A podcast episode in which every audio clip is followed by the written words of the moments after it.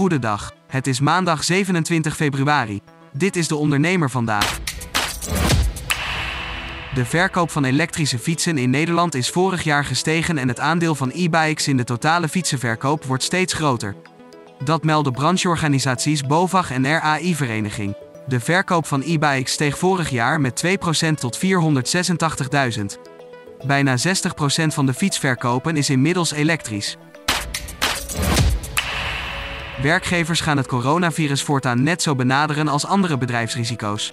Dit zegt een woordvoerder van de werkgeversverenigingen VNO-NCW en MKB Nederland in een reactie op het nieuwe corona-advies van het OMT. Het Outbreak Management Team vindt coronatesten en isolatie niet langer nodig. Werkgevers zullen het advies volgens de woordvoerder opvolgen. De groene deelvoertuigen van GoSharing zijn vanaf volgende week weer te gebruiken. Het bedrijf maakt vandaag bekend dat het is overgenomen door BinBin, de grootste aanbieder van deelvervoer in Turkije. Dankzij de overname kan GoSharing zijn deeldienst voortzetten. Supermarktketens Netorama en Boni hebben interesse in winkels van Jan Linders. Het gaat onder meer om de supermarkten in Gennep, Boksmeer, Mil en Lent. De van oorsprong Limburgse keten gaat grotendeels verder onder de vlag van Albert Heijn, maar niet alle winkels gaan mee in de overname. Freelance-expert Kim Trots legt uit hoe je afkomt van werken op basis van uurtje factuurtje. In de blog van de dag legt ze uit hoe je op de juiste manier jouw tarief bepaalt en hoe je jezelf op waarde kunt schatten. Tot zover de ondernemer vandaag. Wil je meer? Ga naar deondernemer.nl.